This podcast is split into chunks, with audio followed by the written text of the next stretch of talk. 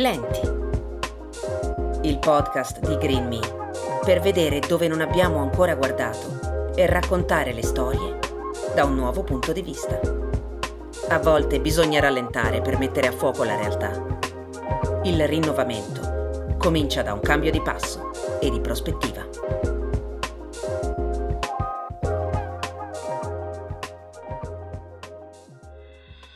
Il team lituano di slittino in staffetta mista sale sul podio dietro Austria e Germania.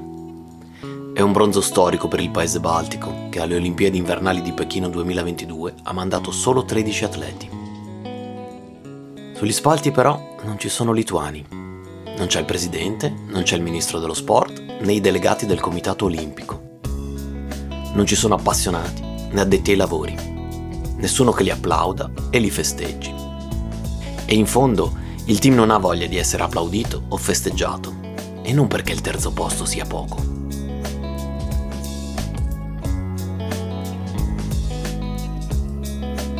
Il 45% della fornitura mondiale di polisilicio arriva dallo Xinjiang e i quattro principali produttori di pannelli fotovoltaici a livello internazionale attingono alla produzione cinese. Il settore è in netta espansione. La crisi energetica e l'instabilità geopolitica hanno fatto schizzare la domanda alle stelle nei paesi del primo mondo e la risposta richiede molti più lavoratori a buon mercato.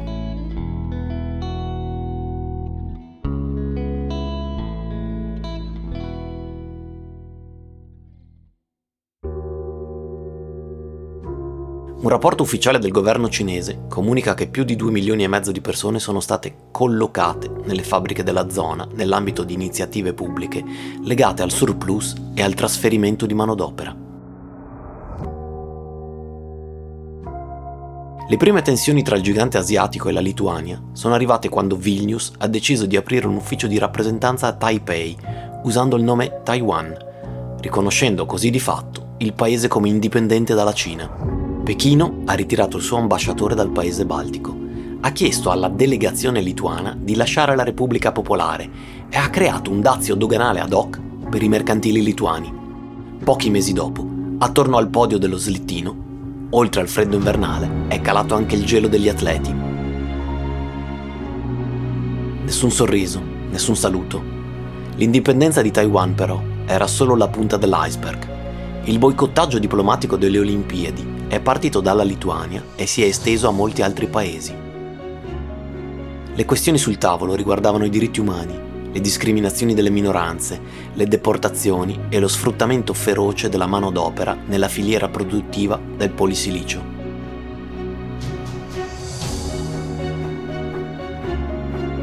L'energia pulita, per essere davvero tale, dovrebbe avere anche una coscienza pulita che ogni volta che si preme un interruttore o si apre il rubinetto dell'acqua, si mette in azione un meccanismo complesso, fatto di moltissimi addentellati.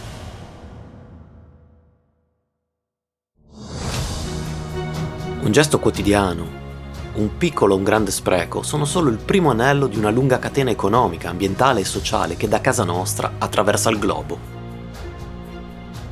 Sono gesti che tra mille passaggi possono arrivare a riempire il caricatore di un fucile dall'altra parte del mondo. Non possiamo non compierli, ma possiamo alimentare la consapevolezza delle relazioni che implicano.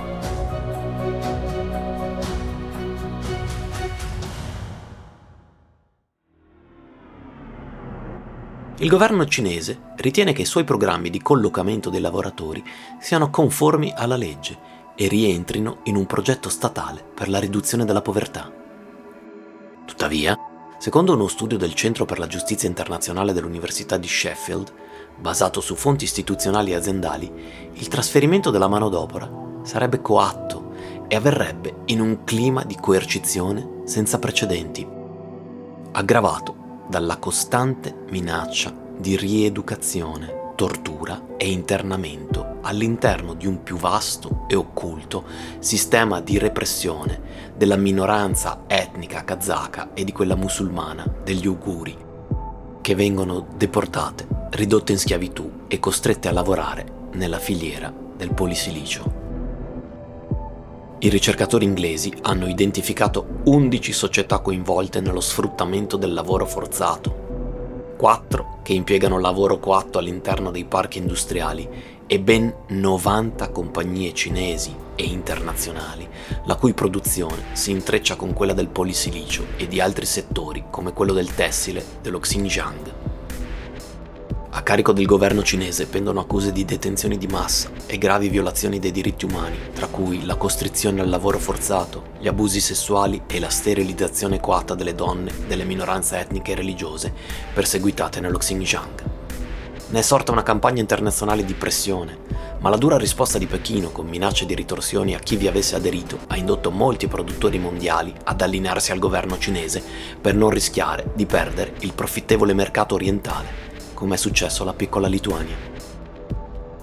Appena terminata la gara, le espressioni di Eliza Tiruma, Kirsters Aparjords, Martins Boz e Roberts Plume sono sorridenti e soddisfatte, ma allo stesso tempo assorte, perché l'adrenalina è ancora in circolo, o forse perché c'era in palio qualcosa di più di una medaglia, una situazione molto più grande di loro, molto più grande della piccola Lituania, terza sul podio dello slittino, ma prima ad alzare la testa.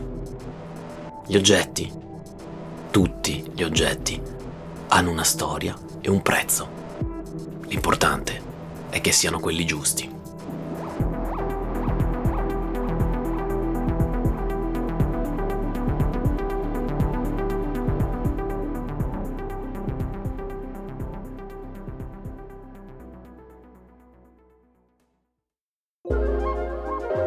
Lenti è un podcast prodotto e realizzato da Green Me con la collaborazione di Banshee Produzioni.